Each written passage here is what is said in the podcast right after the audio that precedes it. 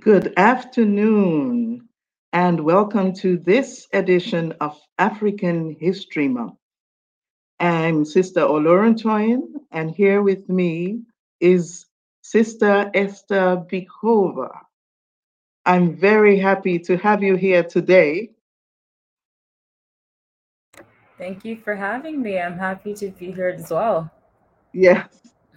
and um, the special topic this month is the African family.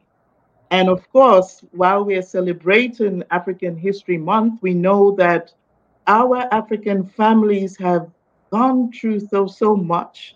They face so much in world history, and from slavery to today, the sanctioned discrimination that uh, our people face.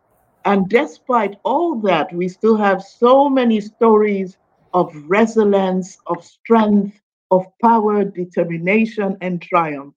And um, today, we want to highlight some of the peculiarities, the uniqueness of our families.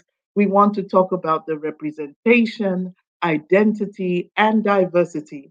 And um, I'm so honored to have you here, Esther. Please introduce yourself. Yes, hello. Um, I'm Esther. Um, I am a psychology uh, student graduate. I graduated class of 2021.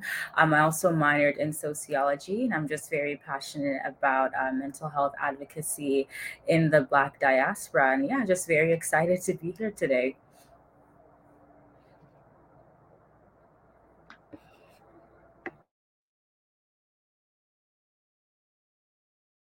Thank you. So maybe just to start off, what exactly does the African family um, represent to you? Yeah, it's a really good question. I think that um, the African family it represents a lot of resilience. Um, the African family has had to overcome a lot of hardships um, you know, no matter what part of diaspora um, you're from, um, you know, you've you've either been uh, impacted by slavery or colonialism, and there's been a lot of like different attempts to break up the African family. Um, even here in the U.S., we can talk about mass incarceration. So I think that the African family um, represents a lot of resilience and just you know a lot of things that there's a lot of things that it's had to overcome, and still, uh, you know, is um, in the process of overcoming as well.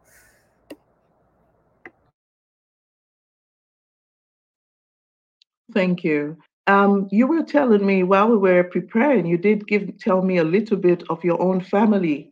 Um, would you like to share how uh, you were talking about um, uh, the traditional context, how some of these values are still present today? Would you yeah, like to share some of that?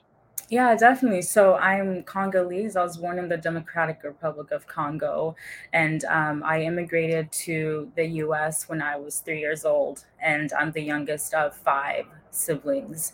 And um, I think that you know, especially like as an immigrant, um, sometimes it can be hard, especially because I was so young. Um, a lot of my family like remembers a lot from back home and you know they can share those stories and they can share those um, mm-hmm. they can share those values and they have more of a bond over specific things where i was just like i was too young. I wasn't you know that conscious. So sometimes i have some difficulty um, you know relating to those experiences. Um, but i think that it's amazing to still talk about those experiences and talk about those shared stories. And even though you know our culture has been in a sense watered down just to be able mm-hmm. to still have those conversations i think is really important and um, you know spoken word like you know like they used to do you know back in the old days and everything i think that mm-hmm. that's a very important aspect of keeping um, keeping like certain traditions values um, narratives mm-hmm. alive even though you know you're moving to a completely new country um, that's like on the opposite side of the world Thank you. Thank you. So, like, um, um, I understand that um, our Af- the African family is actually quite diverse. So that means that um, what you're saying, the experience you have, would not be the same as your parents, for example. Yeah, it wouldn't be. Yeah. because often when one thinks of the African family, most people think of the traditional African family, mm-hmm. um, um, which is of course a stable institution and has, but it has also undergone so many numerous influences over the past decades. Yeah, and um, as you were rightly saying, migration is also an influence on our families. So, um, what is the what is the one one aspect of the traditional family? One thinks of the extended family. Um, Traditions of the extended family. Yes. Um. Hmm. I think that um, I think that one that always comes to mind is just like food. I feel like food, you know, always brings us together, and um, mm-hmm. I think that I'm you know growing up i used to especially you know growing up you know i'm an Im- my, i'm an immigrant my family's an immigrant mm-hmm. um my mom used to like pack me like traditional like Congolese food in my lunch and then like you know sometimes just being singled out you know by the other kids like what is that? You know what I mean? So I went through a period of my life where um, I just didn't I didn't want to bring any Congolese food to school because like you know when you're that young you just want to you just want to grow up but like quote unquote normal you know you don't want to be like singled out or anything but yeah. um, it took me some time to learn that you know that's food from my culture and you know that food you know is it's delicious it's tasty and there that you shouldn't be ashamed of um, different aspects of your culture whether that's the food the music um, the clothing you know you should be able to um, express your culture and partake in your culture um, without the fear of being judged especially if you um, immigrate if you immigrate to a, a different um, a different country than uh, than your native country. So i think uh, food is definitely one thing that um, brings my family together and just like um, being able to help my uh, my mom and uh, other members of my family like if we're having like a get together, uh, prepare like beignets, um, which are basically like it's like a fried pastry. I don't mm-hmm. know if you guys know um, what beignets are. Um, and yeah, different things like beignets and like fried plantains and things like that. So I think that um, it's food is definitely one way that uh, that we can just continue to pass on the pass on the traditions and pass on the values and and uh, an aspect of our culture. Yes exactly. And and when i think when you mention food and i start to think of this communal gathering um, and um, how this um, shared belonging is so important in the family. And surprisingly, wherever you go, you know, if I'm here in Germany or um, in the States, um, I have people saying to me, sister. Uh, and, and, and that is also um, something rather special. Yeah. Um, that I have the feeling that to belong to a global family. Yeah. Um, in the in the Yoruba context, for example, your mother's sister is um, is also your mother. Oh, your, yeah. Your, your, father's brother is also your father. Yeah. And you were also talking about um, the values we have, and you were mentioning it takes a village. Mm-hmm. Yeah, it definitely does. It definitely does takes a village. So I think, um, especially for my parents, um, mm-hmm. it was a bit of a culture shock um, for them to come here, and they just they didn't really understand like the American mindset that like you know you mm. turn 18 and uh, you move out of your parents' house. Um, they didn't really understand that my that mindset because usually um, like the kids stay there like a little bit longer, whether it's like to help around with the house, you know, take care of mm-hmm. the parents. But just um, I think that America, and I don't know, you know, how it is in Germany, um, but I think America and maybe some other parts of the West, um, they have sometimes like a individualistic mindset where I think of um, like Africa as a continent. I feel like they're just much more like communal and like you said, like just like that shared, you know, that shared like gathering and just yeah, like it takes a village so we just i feel like we are very very close with um, our extended family i'm very mm-hmm. lucky to have a lot of family here in america um, that I mean that ranges from uncles, cousins, um, aunts, and everything like that. So not just like my nuclear family is pretty big, but also my extended family. And I'm so lucky to have a lot of my extended family here um, in California, and then also like um, in like Rhode Island and Virginia. But um, yeah, just we we are very very close with our extended family. And yeah i do see my cousins as like basically my siblings. I see like my aunts and uncles are as basically like you know second parents uh, or sorry third parents. So um yeah. Thank you. Thank you so much for explaining that. That is so very true. And um this um i sometimes say here that um the African is actually a social welfare institution for the family. So um, in, in, in Europe, you have the welfare system, you have uh, retirement homes, for example, and these are um, things which are you will not find being used to that extent in, in West Africa, for example. Um, you, you, we had, for example, um, three to four generations living together. And um, yeah, today um, things are a bit different in that um, even in Africa also has an urbanized setting now, which affects the family. So you can, you there is also the setup as uh, as a what the so-called nuclear family. Um, how would you what is your perspective on the um, nuclear family from a perspective of um, an African? The nuclear family. Um, you know, I I basically see because because I'm like the youngest, I basically see like uh, my siblings. I think like had a very um, integral part in also raising me. So I feel like um, yeah, I just think that like older siblings they they take on a lot of responsibilities especially in the african family if you're like um like the old the oldest daughter like the eldest daughter mm-hmm. you do take on um a lot of responsibilities and i kind of um I see like the responsibilities that my sister has taken. It kind of is different from the responsibilities that, that my brothers have taken. Cause yeah, I have a sister and three brothers. Um, and yeah, I think that they i am very very much so influenced by them. I think more particularly my sister because you know we're both women.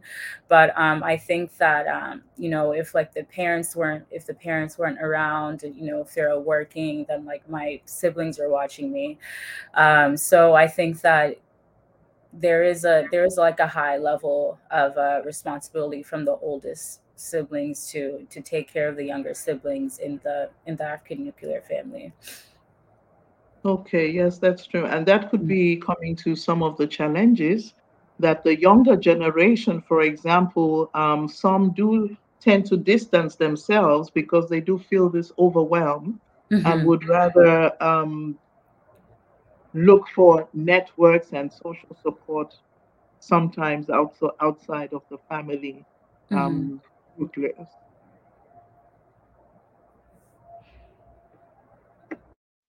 um, is there is there um,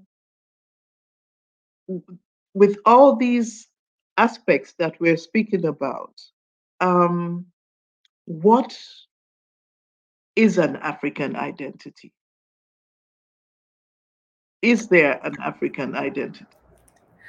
Yeah i mean it's so hard to to describe in in one way i think. I think that is a really broad question but i think that an african identity because you know uh, you know i like i'll wild black people you know have african ancestry and everything like that. So i think that's what i love about our diaspora is that you know we could be in the Caribbean. We could be here in California, or you, you're in Germany. Um, could be in anywhere in Asia. But I think that we have that shared element of of being of being black, and you know sometimes it's just like I'm just going about my day, like running errands, and um, I just see like another black person is just like, you know, smiling at them and they smile back and just having like that mutual understanding that like we see each other.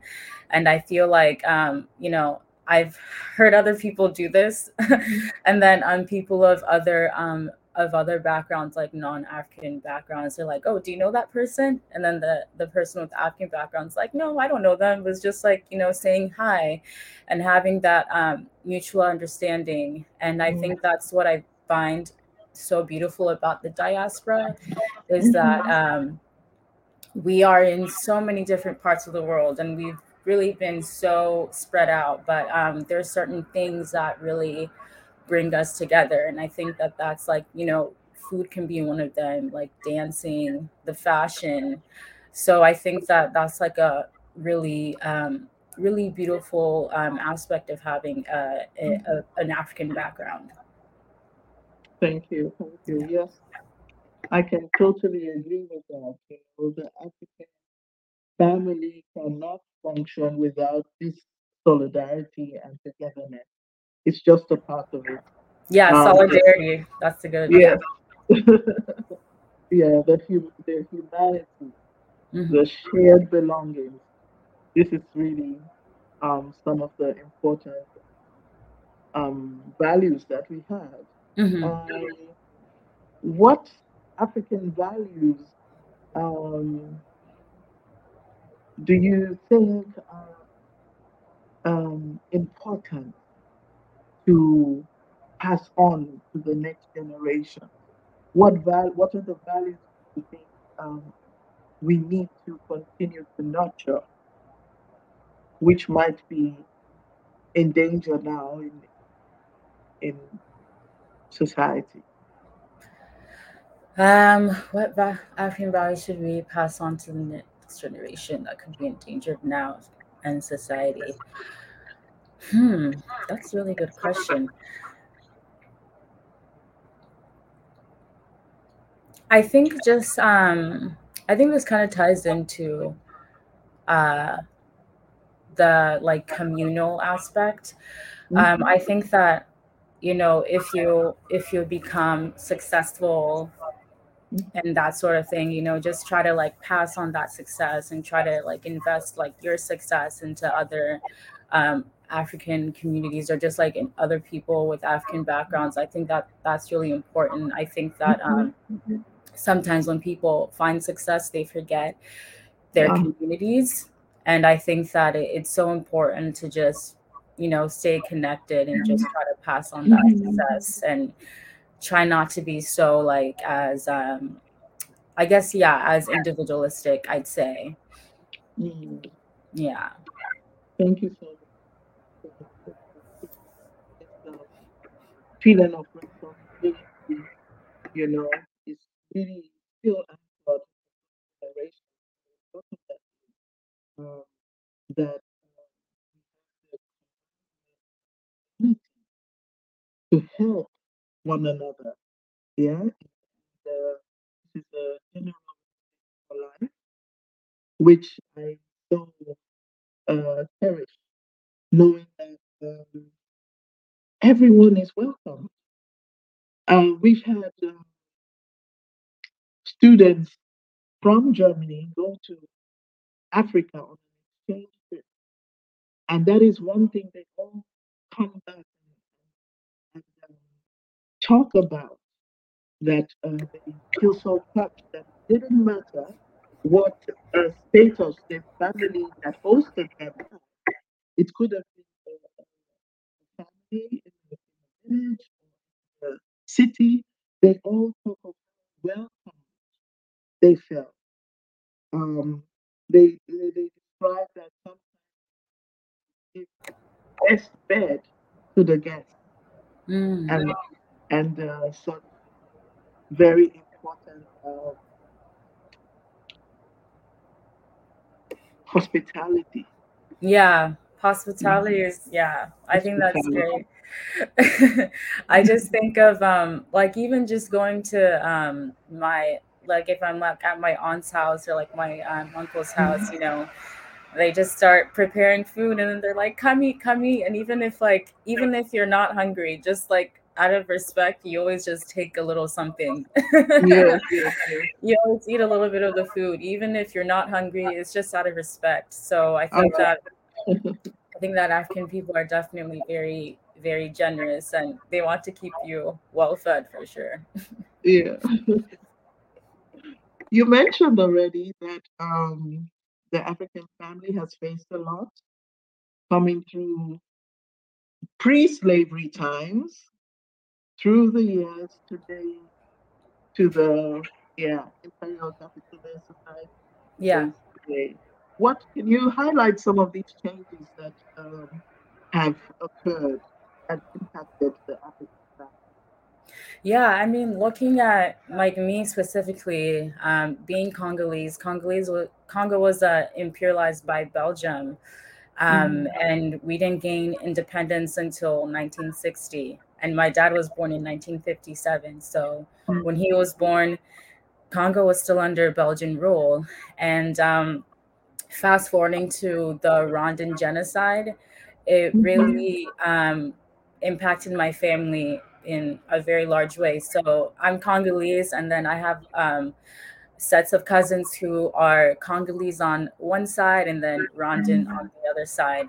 And um, so there was just like this place in time when we were just like well we don't know where to go. And you know the fact that we were even able to escape that's the well that's one of the main reasons why we came to america is that we just there was too much conflict going on and we just didn't feel safe. And you know think you know things like that they happen. And a lot of uh, a lot of um, africans you know come to come mm-hmm. to the us or come to different parts of the world, you know, Canada, um, the UK, you know, other parts in Europe. Mm-hmm. They come to um, escape that conflict. And I think that, um, kind of like I was saying, you know, colonialism, slavery, those are things that you know we all have in common like in one way or another if you are if you have any african ancestry like you your family have been impacted by colonialism or slavery, and maybe you don't see it in um, in a direct type of way, but mm-hmm. um, it's definitely there. Thank you, thank you so much. Um, which brings us to the to the next topic, I would say, of um, the resilience, and that is um, what how do the families cope through such um, hardship? Uh, do you have any family narratives or strategies that you have experienced that keep the family together despite? Yeah, I think a big part of it is just being vulnerable. And um, I know that a lot of us, you know, a lot of us in the in the diaspora, we sometimes have troubles like relaying our feelings. And i think it's a it's a conditioned thing you know we're told that we're strong but like are we really strong or have we been conditioned you know to uh to to you know hear that? Or like are are we are we just told that and we're not really strong? So like when i hear when i hear that oh like you know black people are so strong and you know they've gone through so much and it's like well it kind of like it makes me think of like um like ways that they use to like uh essentially like justify like slavery and other types of things is that they had to see us as a strong or you know or I think that we can handle this this these types of uh, atrocities. Um, so I think that you know just being vulnerable um, and just having those open conversations is really important, and it can be very um, it can be very just like uh, I guess like de de stressing. Like it, you can feel like a, a, weight has been lifted off your shoulders for sure. Just coming together and, and crying together, and um, just just grieving whatever it is. Um, whatever it is that you're grieving together and yeah that's why i'm just like really uh, really passionate about talking about um, you know struggles in our communities um, and just seeing ways that we can you know better deal with them and ways that we can overcome with them. But um yeah i think that it, it is really important to be vulnerable. Yeah thank you. Thank yeah. you and, and, you just reminded me of rituals um the way we mourn the way the families are able to grieve together. Yeah. this shared experience and how important that is. Yeah. And it's yeah and it's um, through so many different forms. Could be through food, sharing of food. Mm-hmm. Um, like you said previously, how important that was to use the food as a as a as a as a form of togetherness. Yeah. Yeah. Definitely. And like I was just I don't know about any of our viewers, but I was just like thinking of um of Wakanda Forever. I'm not sure if you watched it, but um, just like the way that they handled um, grief and loss in that movie, I think was was really special. It's just like the way that mm-hmm. everyone, you know, just comes together and you know they're vulnerable with each other and you know crying mm-hmm. together and just you know just letting all your emotions like lie on the table basically yeah yeah, yeah. So we have here Evaristo Favor Kasheke. He says, watching you from Zambia. Keep mm-hmm. this program up. It's the only hope for better Africa. Oh, thank you. Thank you so much. Yeah. Hello. Wow, all the way from Zambia. thank you, Evaristo. Yeah. Yes, please, uh, viewers, let us know what you think. We're talking about the African family so please um, share with us. We're talking about representation, identity, the diversity. So please go ahead and leave your comments and um, let us know what you think. Kwazo Fiagbe proud, very proudly says, My continent. Hi, Kwazo. Hello. Yes. yes. Okay. Talking about diversity, th- there is not one type of the African family is so diverse. Even even in the same family, there is a whole lot of diversity. Golden Bar, greetings. Hello from Sierra Leone, West Africa. How you do? Hello, Golden Bar.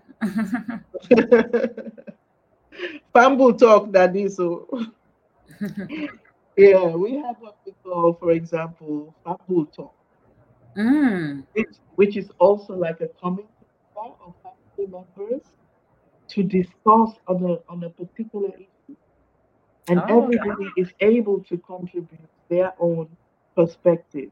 Yeah it's also used as a conflict resolution tool. Oh, nice. Okay. Yeah. How do you pronounce it again? Fambul Tok. Fambul Tok? Yes. Um, okay. I, I can F A M B U L T O K. T O K. Okay, got it. Um, I'm seeing you can keep on sharing. I'm going to get there She's here. See if she's trying to come. I try to ask her. Hello, Delphine. Can you hear us? Hi, Delphine. How are Hello. you? Hello, welcome. I'm good. Thank you. I've been listening to you people. I was at the background. Okay. Is your, is, you, is yeah. your video on or? Um, I am in the train. Okay. Yeah, so no I'm problem. still on my way home. Okay. Did but I will soon come out in the next. Pardon? Did you, okay, then I wait for you and then you can contribute. Yeah, but I can hear you guys. Yeah. Okay, very good. Okay. Very, very interesting. Okay. Yeah. So let me put my camera on. Yeah, hello. Hello. Hello. okay, so she Yeah, has some I'm- contributions to make later. She's still Pardon? on. I said you still have some contributions to make later. You're still on the road. Okay, so we go on. How exactly is the African family represented in the Oh, how's the African family represented? Yeah, um, I think that um, when I see representations of the African family in the in the media, um, I think that it's often portrayed like as a broken family. Like there's, it's never like a two parent household. Um, sometimes even it's like uh, a lot of or not sometimes but a lot of the times they you know the the father is missing.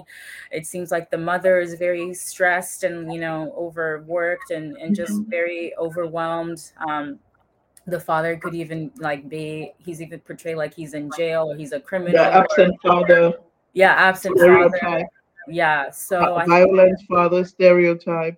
yeah definitely. So um and it's just uh i mean i those families do exist you know eh, there's no denying that but you know there are other types of families that exist and we don't really see them you know portrayed um, in the media and like the movies and the tv shows that um, even the books that like we um, that we read that we watch. So sometimes it can be a little bit frustrating to just see um, us portrayed in in such a one-dimensional way when i think you know being a part of the diaspora like it's not a monolith. It doesn't look like one way for every single person. And everyone you know like we talked about like everyone has such varied experiences yeah. um and like we we do c- come together you know in solidarity on the on the basis that you know we are we are a part of the diaspora but we experience the diaspora um, in different ways so yeah i think that the the family portrayal of the african family is uh, just very it's i think it's small minded and it's not looking um, at like the bigger picture essentially Yes, yes, that is so very true. Um, there have been statistics actually here, for example, that showed they were overrepresented negatively. So if you take it, for example, the poverty, although the the statistics for, for poverty of the black family might be 24% of the of the um, affect of the black families are affected by poverty. But the portrayal portrayal in the media was 60%. Yeah. And in other other aspects too, other things like you said, like the uh, element of, of violence in the family, also over portrayed. Um, education is under portrayed, yeah and uh, things like that. And um, this has an eff- effect or an impact on on our identity sometimes. Hmm Definitely, um, and I, I love that you bring up those um, those statistics, and it, so it just shows like the overrepresentation of you know being in poverty and you know that sort of thing. Um, Mm. and I think like you know people, Black people are some of the most educated people I know. You know they they hold a, a lot of degrees and you know continue on to higher education and everything like that. So some like seeing that is just kind of like like what's going on there? Um, and i think that it does influence the way that people um, that people um, view us you know the way that people stereotype us. And you know they go in and they think that we're one way and then they're like oh Mhm. actually you're not like that. Like you you don't fit the narrative that i had in my mind about you. And it's like well because we're not a monolith you know we're we're so different we're so different and we come from different experiences and and walks of life. So yeah i think that's really important that you brought that up. Yeah, and it is. Um, I think it's something that that uh, to to to also raise awareness on, how white mainstream media has destroyed, is kind of attacking the back the black family, which is the most basic unit, you know, and um, it is dangerous. These forms of discussion is dangerous and, um, and also systemic, you know. So um, we had, for example, a raise in racism and uh, people feeling uh, black families rely on social welfare uh, or associated with things like that. So it is important that we um, tell our own and also share in the family um, who we are. Yeah. Yeah, the identity so that we know who we really are. And, yeah. Um, pass this on to our children. Yeah. Who who, what is my ancestry? Who was my grandfather? What did he do? What did he like? So, especially even in the diaspora, if um, the extended family is not present, but still they can be um, they can they can be made familiar mm-hmm. through our oral tradition mm-hmm. of hearing our stories. Definitely. Yeah, and I think I think that we just need more people from the diaspora who are writers, like you know, mm-hmm. for the for the movies, for the TV shows, and everything. Because I feel like a lot of the times, if you look at the writers for these shows that are painting this like monolithic um, view or portrayal of the of the black family, they're not from you know people that look like us. Um, so I think that yeah, it's a it's another it's just another way that like we need more representation you know more positive representation. Mm-hmm. um so yeah. Like yeah exactly. And especially with the diversity you know it starts from from from names you know we uh um languages culture customs all these mm-hmm. things that were uh, stripped away by the criminal um enslavers and colonial yeah. And things which need to be uh, brought out, you know, and um, it's unfortunate. We shouldn't allow Africa to be depicted as a negative thing. Mm. And for one thing, the histories of our families before slavery is even more even important to to share. Oh, any oh pardon, what was your question?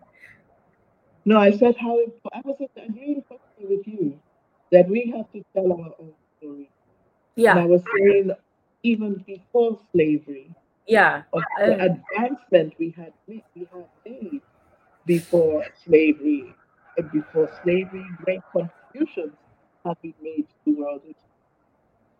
Yeah, and I love that you brought that up because I feel like a lot of people believe that, you know, African history, Black history. It starts with slavery, it starts with colonialism. But we were, you know, there's so much to learn way like you know even hundreds of years before that so i'm yeah i'm glad that you pointed that out for sure yeah.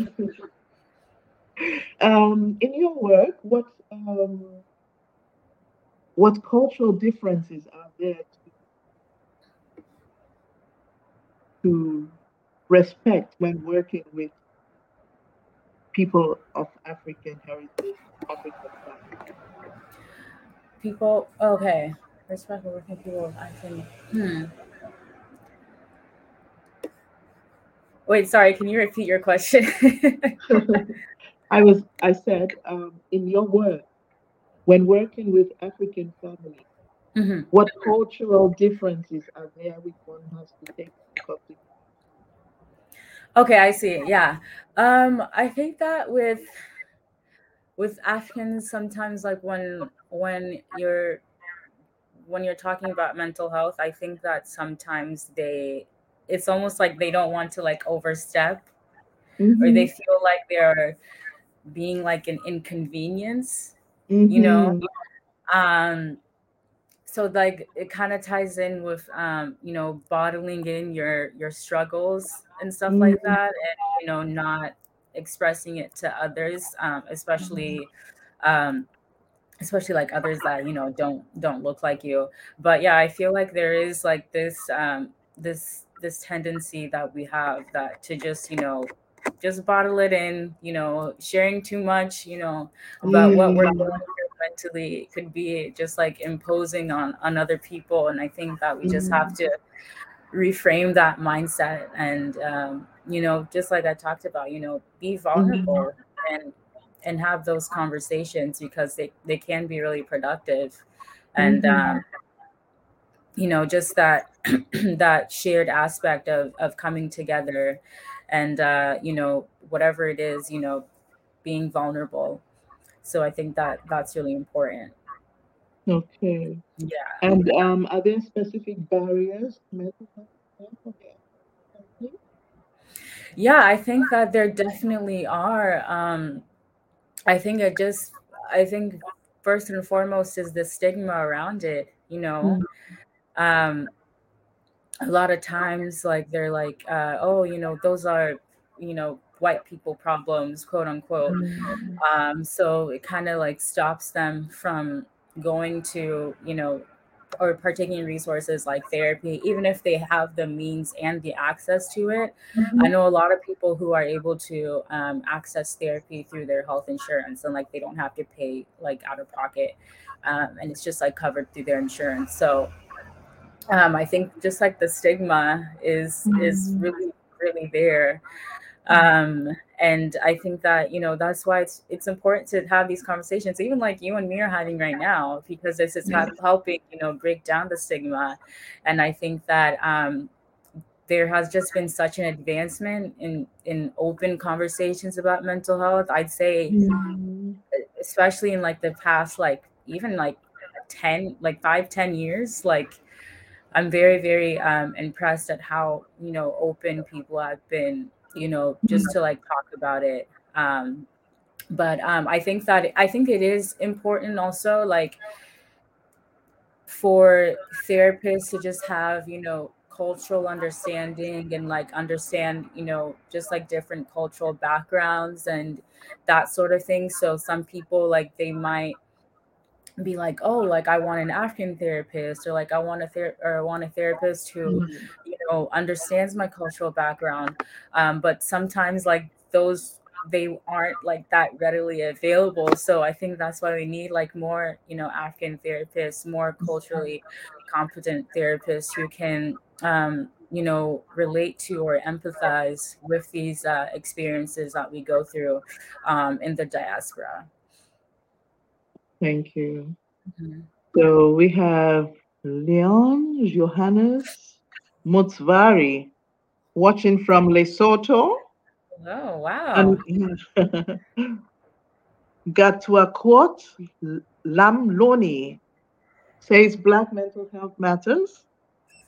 Yes, it does. And greetings also to Mfo Johannes Fofani. Oh, from oh wow, yeah. Everybody, everybody is here. Yeah, yeah. Black mental health, and uh, obviously African families do matter too. Mm-hmm. Definitely. Yes, that we want to uh, and it reminds us of the bringing. How has this impacted you? Sorry, you broke out a little bit there. The upbringing. How has it impacted me? I think that um, Africans have very like good manners. um, I think that yeah, my my parents yeah especially when you're in other people's houses like my mm-hmm. parents taught me to act a certain like a certain way and you know just do like certain things and mm-hmm. i think that um it was kind of like uh like going through college mm-hmm. i sometimes like look around people like just like the way that they would act i'd be like oh like my parents did not tell me to do that like my parents would find that disrespectful and just um yeah i think that i think that manners and just like respect for people especially elders is a is a very big mm-hmm. value um in yeah. the african family um i mean even it's just it's like it's just things like if you're at somebody's house and um you know they provide you dinner it's like wash your plate wash wash your glass wash your utensils um, that sort of thing. It's just try to try to help out um, and and i think that there's an element of like generosity there and just like you know kindness there um, so that's just the way that um, i was raised. Thank you. Generous generosity kindness. Yeah. That's so very true. Yeah. And there, yes that is so very true. Um, what can be done to empower african families even more regarding well-being and care? What can be done to empower africans that's such a good question. Um i think that i honestly think that we still all need reparations you know what i mean? I think that that is a a very big step. I think that you know this oh i'm talking about in like the context of the us but also just like you know whatever country you're in you know a lot of these countries they they built their wealth they built their success off the backs of black people and they would not be where they are if they if it weren't for those black people um, that they you know either enslaved or like you know um, invaded and that sort of thing so i think that um, i'm definitely all for reparations um, and just Definitely. try to yeah just try to i don't i don't know if it'll ever be i don't think that there's any amount of uh, dollar amount of reparations that will ever ever compensate yeah. for the for the for the deficits for the destruction of health yeah you know? atrocities they can't think, even even compensate for the degree of economic social yeah. you know ex- well-being yeah which they have, uh, which um, has been exactly exploited and destroyed. Exactly. Yeah. So reparations, um, definitely, definitely a big one. Definitely. Yeah, and since we're talking about um, African History Month, mm-hmm. um, our ancestry researching our ancestry, even if it's just in the small home, making interviews with the mother, with the father, grandmother. Um, these are important things that uh, we can start to establish as family um, family routines. Mm-hmm. So, so we can document our own individual family. Yeah. I will bring on Delphine Greetings. Pardon? Greetings. I brought you on. Oh, hello. hello. Good afternoon. okay. Hello. Hello. I'm Delphine. Um, sister. First of all, there was somebody in a at the background for so long, just like me. I was very long at the. No, back. it's okay. That's you okay. don't. You see them? Yes, yes, we see everyone. Ah, okay. Because I thought maybe you didn't notice since you are no, no. I time, see everyone. It's just technical. Ah, okay. Yeah. Because it's not like Zoom. Sorry. No. yes. So I thought you you forgot. Yeah. So no, no, no. Go ahead. It's more monologue one on one or yes, yes. Everybody so can ask questions. We've already been talking. We're already live. And yeah. um, you can just say what you want to the to the applicant to the topic. Oh um okay. Uh, from your from your work as a social worker with african families. Ah, okay. maybe yeah um, we spoke. I overheard you, my darling sister. You spoke about um, African in uh, diaspora often, um, yeah. I want to highlight that um, when we talk about African in diaspora, there, there are we normally it's so common that we think about African facing the Western world, you know, mm-hmm. and we forget that we have Africans in diaspora in Africa, you know, mm-hmm. and it's also somehow challenging there to raise their children in these African diaspora African countries. Yeah. Mm-hmm. Yeah. for example, say the Black Africans moving to the white African countries. Mm-hmm. They don't have it easy there, be it in Libya, be it in Nigeria, be it in Egypt, mm-hmm. Tunisia. You know, they suffer a lot of rejection and torture, maltreatment, mm-hmm. and treated as slaves within their own continent.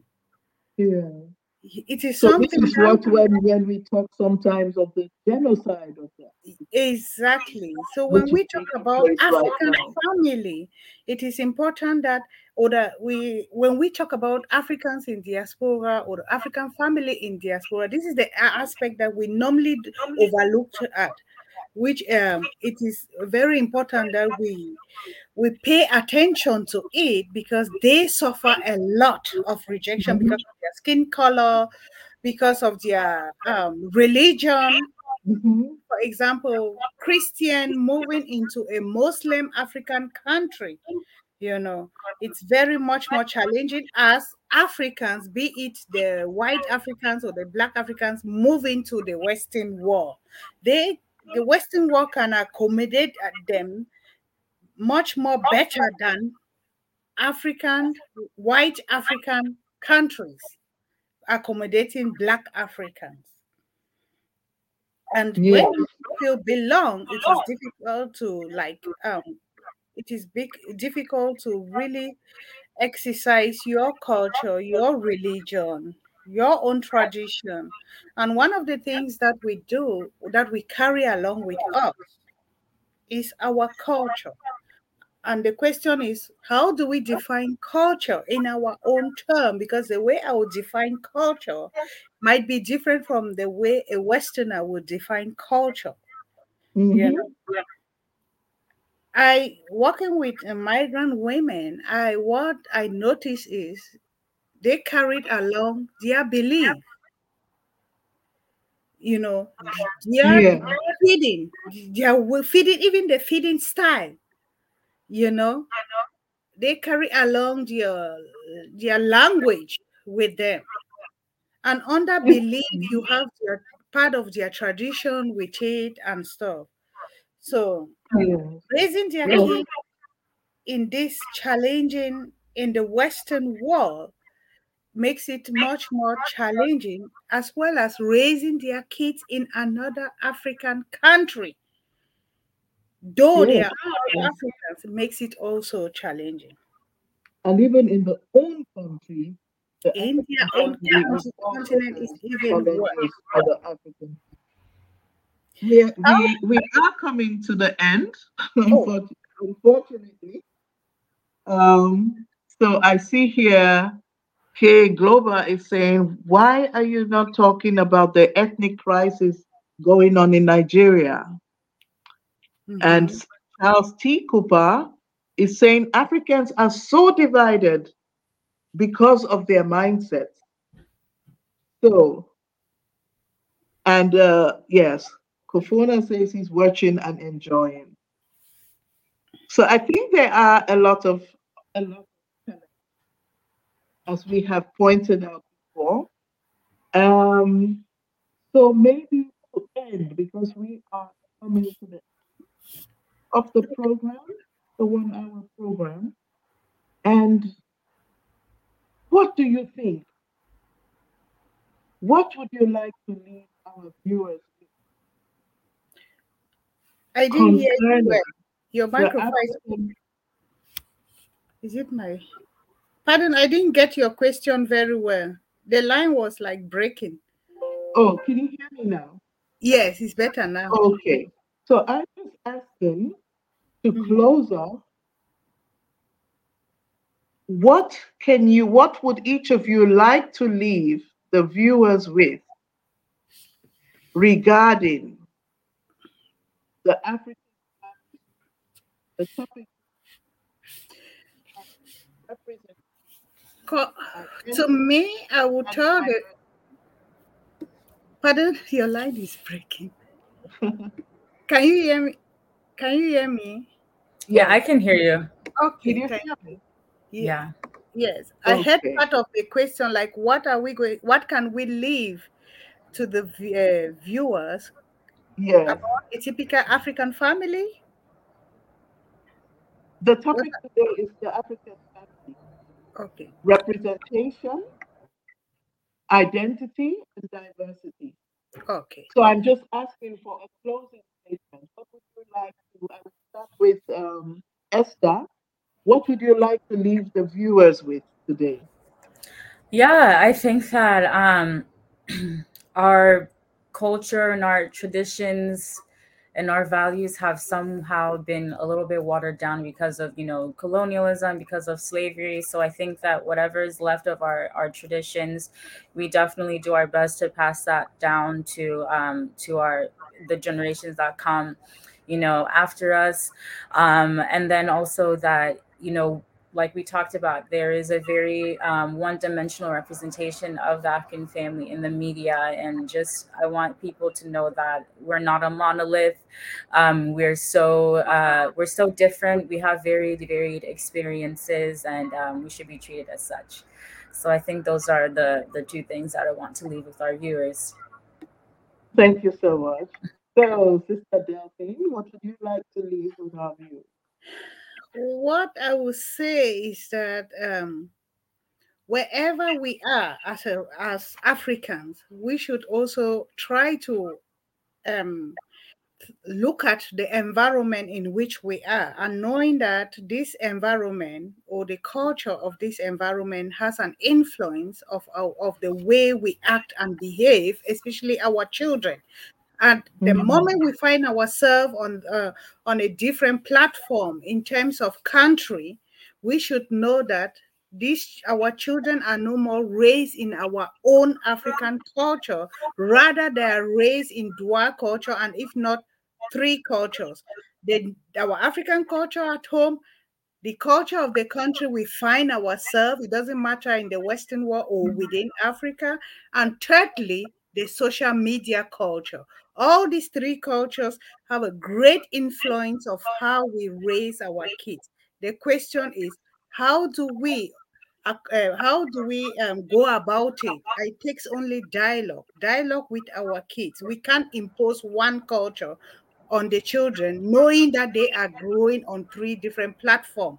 The, mm. the new culture, our African culture, uh, culture at home, and the social media culture. Social media is raising our kids more than us today. Mm-hmm. Thank you so much. Thank you so much. This has been African History Month edition featuring the topic or focusing on the topic, the African family. And I thank my guests very much, Esther, mm-hmm. Bikoba, Mm-hmm. And I also thank you, Delphine Huxley. And um, I look forward to the next edition. Thank you so thank much you. For being here and for sharing your perspective on the African family. Thank you. Thank you. Thank you. So.